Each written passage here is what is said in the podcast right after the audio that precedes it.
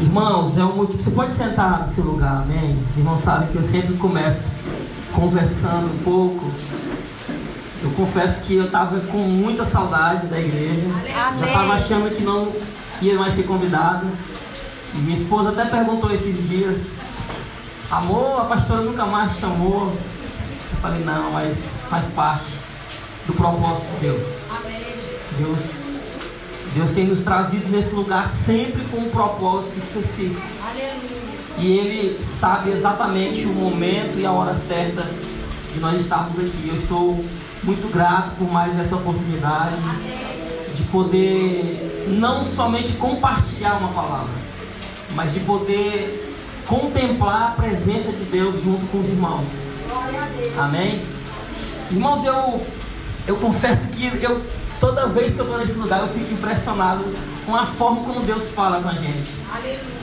Porque quando a pastora me convidou, ela falou assim, pastor, eu queria que o senhor fosse pregar lá hoje, o culto é o culto, né? De busca do Espírito Santo. E quando ela falou, eu pensei comigo, mas eu não tenho nenhuma palavra preparada sobre isso. Mas eu, irmãos, tem uma palavra que emana no meu coração, já tem mais de semanas. Aleluia. É, não sei se os irmãos acompanharam no grupo lá, eu enviei lá um desafio de leitura bíblica em três meses. E eu comecei a, a ler a Bíblia inteira no dia 1 de janeiro. E aí quando eu cheguei em determinado texto de Gênesis, eu, eu acho que eu li esse texto umas 20 vezes. Eu li, reli, li, reli, porque eu sabia que tinha uma mensagem ali diferente. E sabe, eu queria motivar você a você também ler a Bíblia. Sabe, se você não consegue fazer um plano anual de três, seis meses, por causa do seu tempo, mas leia a Bíblia. Porque não existe nada melhor do que a própria boca de Deus falar com você. E eu tenho tido essa experiência diária de, de poder falar com Deus, de poder ouvir a voz de Deus. E Deus falou comigo. E aí quando a, a pastora me convidou, eu falei a mensagem vai ser essa. E eu confesso que do começo do culto até agora, até esse momento, Deus só revelou aquilo que de fato é o desejo dele para a nossa vida nessa noite.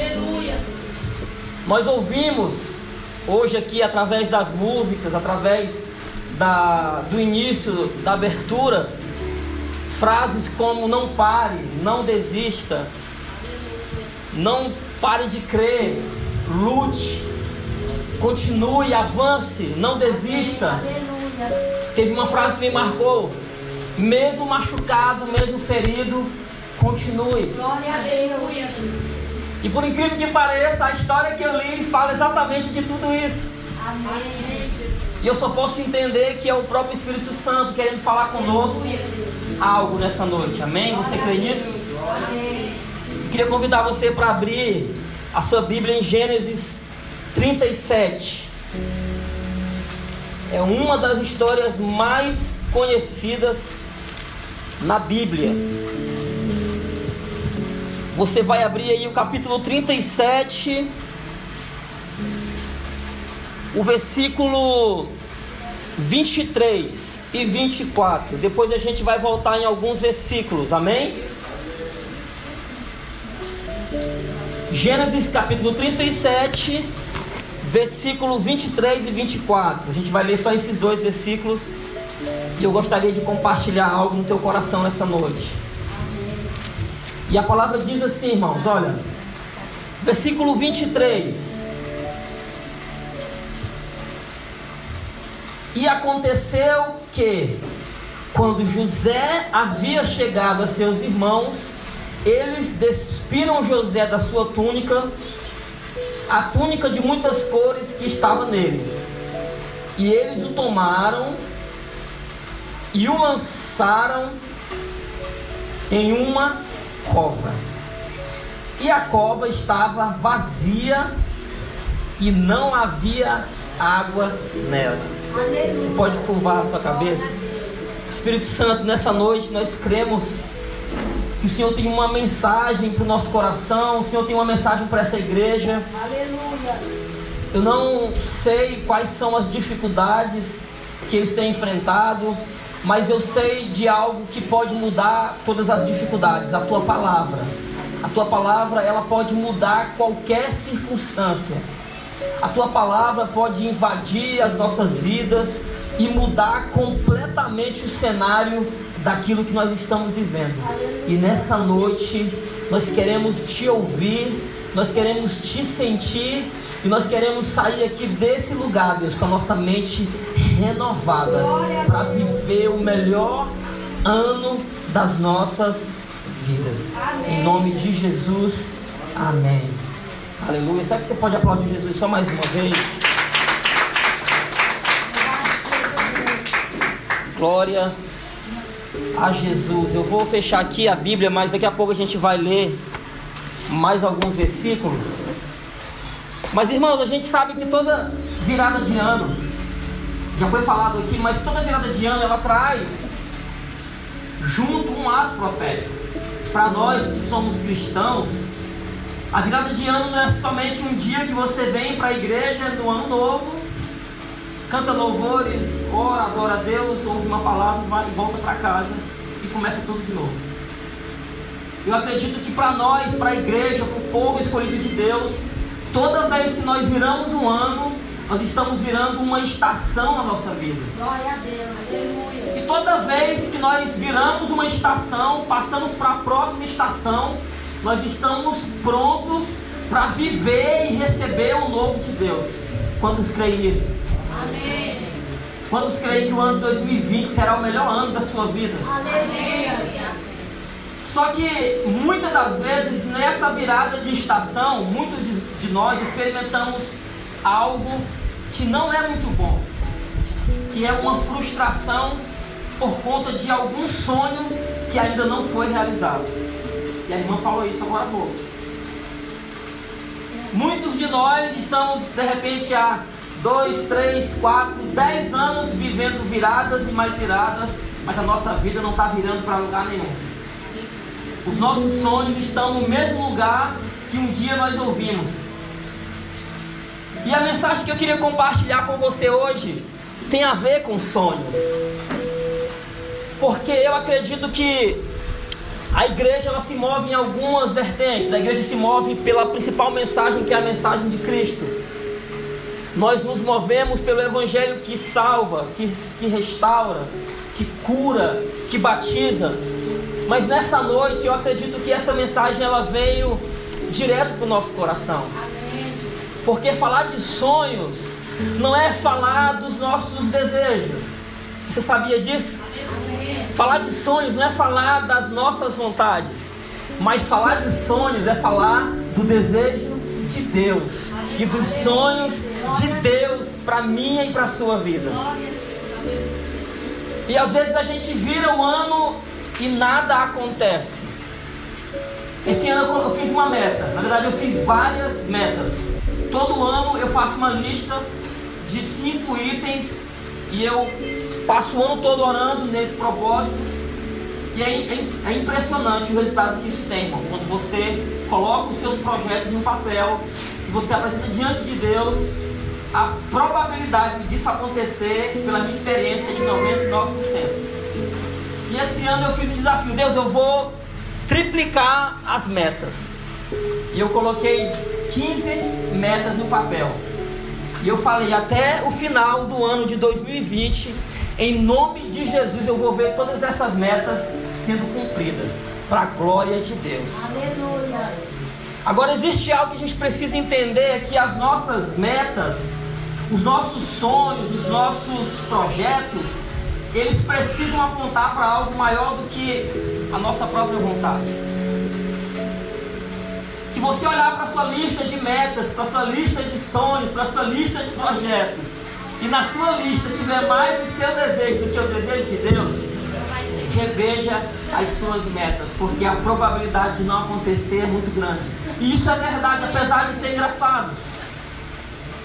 Mas quando você começa a colocar os teus sonhos, os teus projetos e alinhados com a vontade de Deus, irmãos, pode ter certeza, convicção que vai acontecer. Glória a Deus.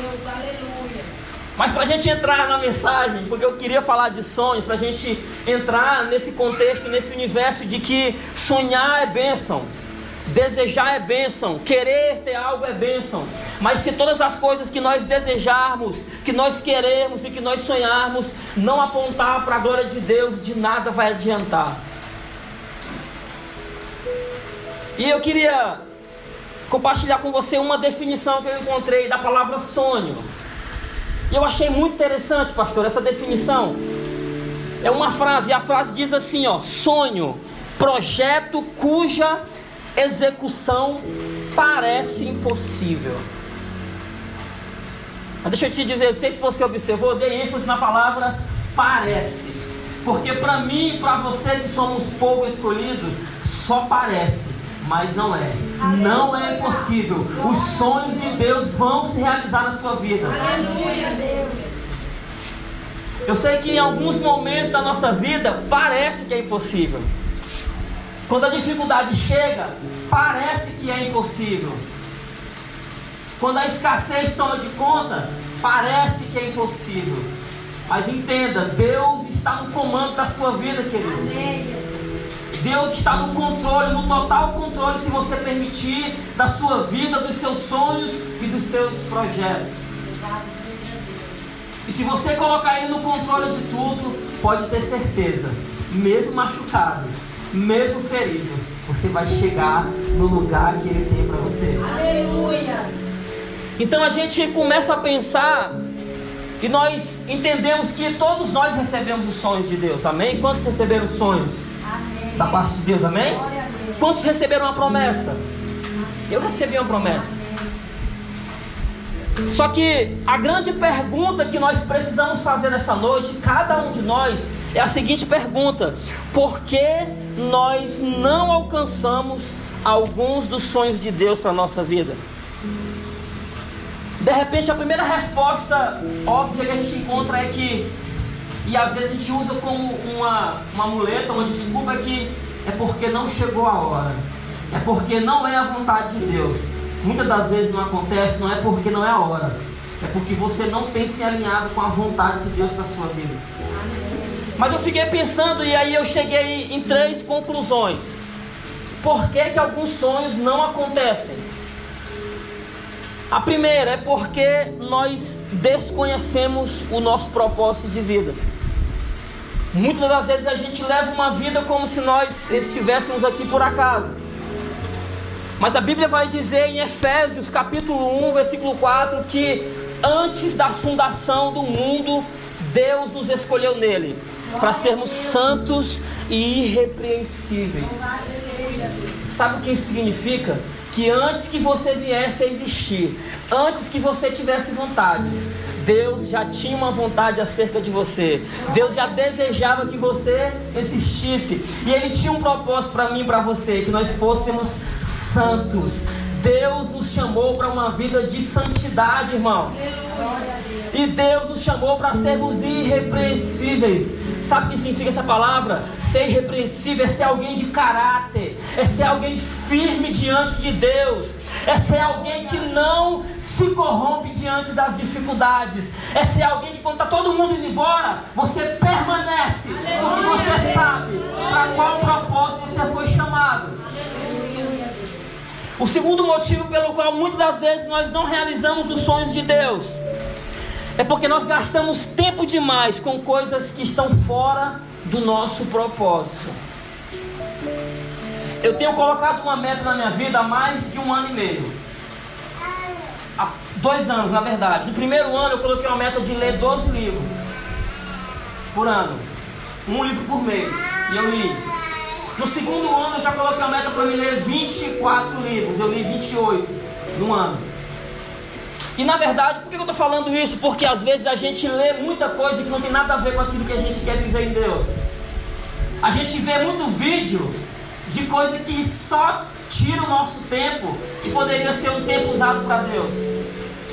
E aqui eu não estou aqui para criticar o uso de, de celular, de internet, nada disso. Eu estou aqui para dizer que apesar de ser uma ferramenta, nós precisamos usar isso para casar com o nosso propósito de vida. Senão nós vamos passar 10 anos no YouTube vendo vídeo dos outros vendo as pessoas realizarem seus sonhos, vendo as pessoas viverem suas vidas, que a gente vai viver a mesmice porque a gente não entendeu que o tempo é algo precioso para investirmos no nosso propósito com Deus. O terceiro motivo que eu acredito que muitos de nós não realizamos os sonhos de Deus é que nós olhamos para o cenário que nós estamos vivendo hoje e nós esquecemos do cenário que Deus nos prometeu. Aleluia. Entenda algo, querido, não é porque o cenário hoje é de crise que o teu futuro vai ser de crise. Não é porque o cenário hoje é de escassez que queira dizer que no futuro você não vai ter uma, uma colheita cem vezes mais. O teu cenário atual hoje não define quem você vai ser amanhã, mas tudo depende da tua busca, da tua vontade de conhecer mais a Deus, de querer viver mais os sonhos de Deus, de ouvir mais a voz de Deus. Sabe, e muitos de nós às vezes somos impedidos de viver a vontade de Deus porque nós não entendemos coisas que são simples no reino de Deus. Coisas que só bastava a gente abrir os nossos olhos para enxergar, colocar os nossos ouvidos para ouvir, que logo, logo nós seríamos alinhados à vontade de Deus. Mas eu quero entrar com você nessa história. Porque eu acredito que quando a gente fala de sonhos, a história de José, irmão, é uma das histórias mais fascinantes acerca desse assunto. E desde já eu quero dizer para você que eu não tenho a intenção de trazer aqui para a igreja absolutamente nada que você nunca tenha ouvido. Eu não tenho essa pretensão. Pelo contrário, Deus me trouxe aqui para reafirmar absolutamente tudo que você já ouviu sobre esse assunto. Porque é impressionante como desde o deserto nós temos a habilidade de ouvir a voz de Deus, experimentar os milagres de Deus, ver Deus face a face e no dia seguinte a gente está desobedecendo. Então eu acredito que a história de José, ela nos ensina muitas coisas que nós já sabemos, mas que temos dificuldade de colocar em prática no nosso dia a dia. Mas quem foi José, irmão? Para quem não conhece um pouco da história de José, José foi o, foi o décimo filho de Jacó. Foi o primeiro filho dele com a mulher que ele mais amou, com Raquel. Você não sabe, o pai de José, ele trabalhou 14 anos para receber a mãe dele. Então, José foi fruto de amor, de esforço, de busca, de interesse. A segunda coisa, ele era o filho preferido do pai. A Bíblia faz questão de enfatizar isso. Ele era o queridinho do papai. E existe algo interessante: o nome de José significa que Deus acrescente. Olha só que interessante. Por último, José é fruto de uma gravidez que não podia acontecer. José, desde o ventre da sua mãe, já era vitorioso. Deus trouxe aquilo que não existia à existência para que ele pudesse nascer. Da mesma forma como muitos de nós, nós não estamos aqui por acaso, irmão. Você não pode levar uma vida aqui nesse lugar por acaso. Você nasceu com um propósito. Amém, Deus trouxe você para esse bairro, para essa igreja, para você ser alguém que faz a diferença nesse lugar. Glória a Deus. Mas se nós não entendermos o nosso propósito de vida, nós não vamos conseguir fazer a diferença na vida nem dos nossos. Amém. Mas tem algumas características de José que eu queria enfatizar para você. A primeira característica dele interessante: José tinha expectativa acerca dos sonhos de Deus, irmão. Ele estava dentro de um ambiente que ninguém acreditava nele. Mas quando você lê o texto, você percebe a empolgação que ele tem em compartilhar o sonho que ele teve. E nós precisamos desenvolver a habilidade de compartilhar as coisas de Deus para as pessoas que nós amamos com a mesma empolgação. E olha que nós estamos, nós estamos falando de um sonho que ainda não tinha se realizado, irmão. Ele estava falando com convicção de algo que ele sabia que iria acontecer. A segunda característica dele era resiliente. Sabe? E no, e, e no que você percebe no texto, ele não dava ouvido para ninguém. Resiliência é a capacidade de se levantar após as quedas. Ou nós poderíamos definir a capacidade de vencer as dificuldades, de vencer as críticas. E a última coisa, ele era convicto de quem ele era em Deus. Irmão, não existe absolutamente nada mais poderoso na sua vida do que a sua convicção em Deus, de quem você é em Deus, de quem você foi chamado para ser em Deus, das coisas que você foi chamado para viver em Deus. Quando você entende quem você é, aonde você precisa estar e para onde você está indo, ninguém segura você. Aleluia. José sabia exatamente quem ele era quem era Deus e para onde ele estava indo. Amém, Isso é ter convicção, irmão, do propósito pelo qual foi chamado. Isso é ter convicção de um sonho que até então não existe. Isso é ter convicção de algo que você só está no teu coração, mas que você sabe que vai acontecer, porque quem te prometeu, já foi falado aqui hoje, não foi homem, quem te prometeu foi Deus. Aleluia. Aleluia. Glória a Jesus. Agora, é fato que, quando olhamos para a história de José, nós entendemos que ele teve que passar por algumas etapas. E sabe, irmão, eu e você, nós não podemos fugir de algumas etapas. Existem algumas etapas na nossa caminhada que não podem ser alguns alguns caminhos que não podem ser cortados. Nós não podemos pegar o atalho para chegar naquilo que Deus tem para a nossa vida. Até porque todos os que tentaram pegar o atalho não deu muito certo. E José teve que passar por algumas etapas. Olha só que interessante isso. A primeira etapa que José teve que passar, o primeiro momento que ele teve que enfrentar a inveja e o descrédito dos irmãos. Gênesis 37, 4. Eu quero ler isso para você. Você pode só ouvir, eu vou ler para você. 37, 4. E quando seus irmãos viram que seu pai o amava mais do que todos os seus irmãos, eles o odiaram e não conseguiam falar pacificamente. Amém? Amém. Irmãos, é interessante porque as, as pessoas não precisam de motivo para odiar você. As pessoas não precisam nem de esforço para odiar aquilo que você carrega. Sabe por quê? Porque eu aprendo que quando você carrega algo grande, você está carregando, entenda isso, algo que é incompreensível para a mente de pessoas pequenas.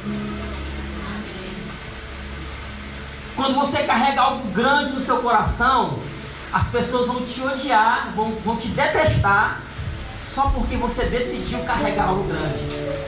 Porque muitas dessas pessoas não têm a capacidade de carregar algo grande. Porque para carregar algo grande nós precisamos deixar de ouvir as críticas, deixar de ouvir as calúnias, não se magoar com os ignorantes, não permitir com que pessoas que não têm propósito nos tire do propósito. Para a gente viver os sonhos de Deus, precisamos entender uma coisa: a capacidade de rejeitar pessoas que não sabem para onde está indo é algo que faz a diferença na nossa vida. Eu não estou dizendo que nós temos que ser inimigos das pessoas, não é isso. Mas, irmão, tem gente que não vai somar com o teu propósito de vida. Pelo contrário, tem gente que se você insistir em carregar com você, ela vai acabar te tirando do propósito. Porque quem tem a mente pequena não consegue compreender quem tem um sonho grande. Quem é medíocre não consegue entender quem é extraordinário.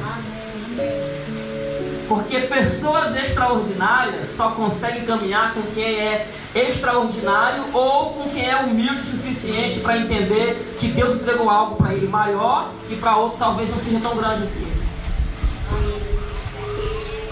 E José estava nesse ambiente de inveja, num ambiente que ele teve que lidar com o descrédito. Irmãos, ele chega para a família para compartilhar o sonho, todo empolgado, todo animado.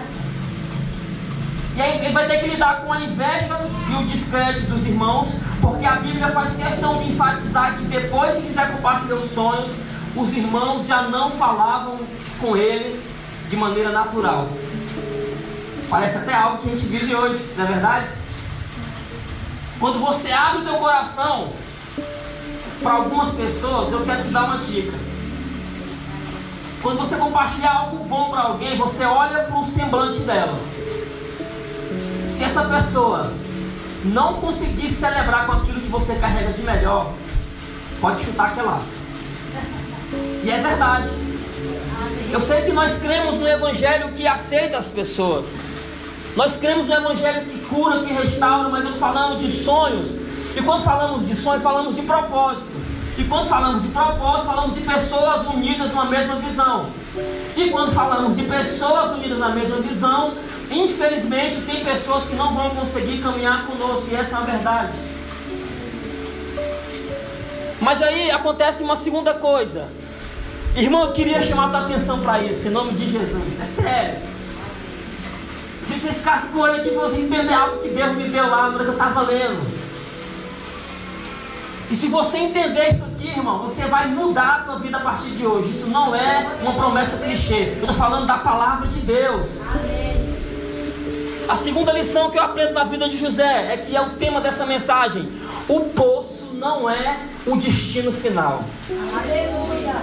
Apenas que você, não, você vai entender isso aqui, irmão. Você não entendeu, não, mas quando você entender, você dá um pulo nessa cadeira aí, em nome de Jesus. Olha só. O capítulo 37. Vou recapitular aqui. O capítulo 37, no versículo 7, José vai revelar o sonho para a família. E ele diz: Eis que estávamos amarrando feixes no campo, e eis que meu feixe se levantava e ficava em pé, e eis que vossos feixes estavam em pé ao redor e faziam reverência ao meu feixe. Aí no versículo 9 ele vai compartilhar outro sonho. Irmão, agora preste atenção aqui numa coisa que Deus vai falar contigo aqui poderosamente. O primeiro sonho de José tinha feixe de trigo. Amém? Amém. O segundo sonho de José tinha sol, tinha lua e tinha estrelas. Agora me responde uma coisa: nos dois sonhos que Deus deu para José, tinha poço? Tinha acusação de adultério? Tinha traição? Tinha prisão? Sabe por quê, irmão? Porque o destino, o destino não é o buraco. O buraco, o poço, a traição é só uma passagem para o lugar que Deus tem para a tua vida. O descrédito não é o destino final, irmão. O descrédito é só a passagem, é só o lugar onde você precisa passar para ser treinado, para ser preparado, para poder receber aquilo que Deus tem para a tua vida. Eu imagino José dentro do poço, olhando para o alto e falando: Meu Deus, no meu sonho não tinha poço. No meu sonho, meus irmãos não me traíam. De repente você está pensando agora, Deus, no sonho que o Senhor me deu, não tinha eu sozinho, largado, abandonado. Glória a Deus. Mas deixa eu te falar uma coisa, irmão. De repente, no sonho que Deus te deu não tinha. É porque não, isso é o pequeno, é o de menos da história. O que importa é aquilo que Ele vai fazer na tua vida. Aleluia. Você pode aplaudir a Jesus. Você pode glorificar o nome do Senhor. Aleluia. Uau! o sonho não tinha força, irmão. Entenda, se não tinha é porque não faz parte do projeto. Você vai até passar por lá. Você pode até chegar lá um dia, mas não é o destino final. Aleluia. Aleluia. A terceira lição que eu aprendo: nós precisamos estar preparados para as decepções ao longo da caminhada. Nós precisamos estar preparados, irmão, para as decepções. Irmão, fica à vontade. Se você quiser falar no meio da palavra, pode falar, pode glorificar, pode gritar, irmão. Nós precisamos estar preparados por quê, irmão? Porque nós vamos ter que lidar com isso no meio da caminhada. Se tiver alguém aqui nessa noite, nessa noite, que ao longo da caminhada ainda não foi frustrado, não foi decepcionado, não foi traído por pessoas, eu quero conhecer o seu segredo para a gente escrever um livro e ficar rico. Mas entenda algo, irmão. Algum tempo atrás eu escrevi uma frase, eu quero compartilhar com você essa frase. E na verdade, olha só, você vai ter que enfrentar a frustração, a decepção, porque entenda uma coisa, olha aqui, ó, entenda uma coisa. Decepção e frustração é só uma forma de Deus te ensinar a você depender exclusivamente dele. Aleluia! Quando as pessoas te frustrarem, quando as pessoas te traírem, irmão, não fica magoado não, irmão. Eu sei que dá vontade de pegar assim o ser humano assim, né? Mas não faz isso não, segura. Mas sabe, sabe o que você faz? Você olha para você, você lembra do sonho, peraí. Nos sonhos não tinha traição. No sonho não tinha esse endemoniado aqui não.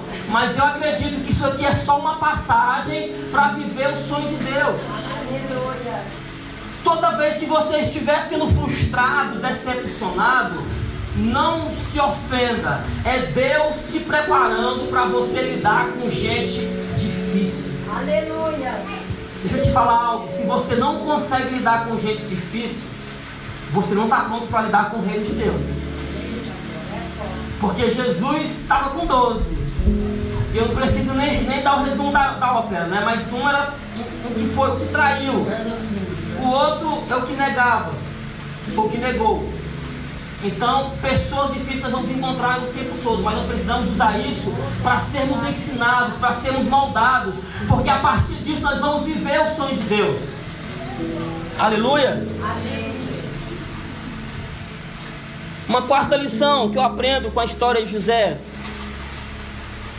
jamais deixe de ser um sonhador.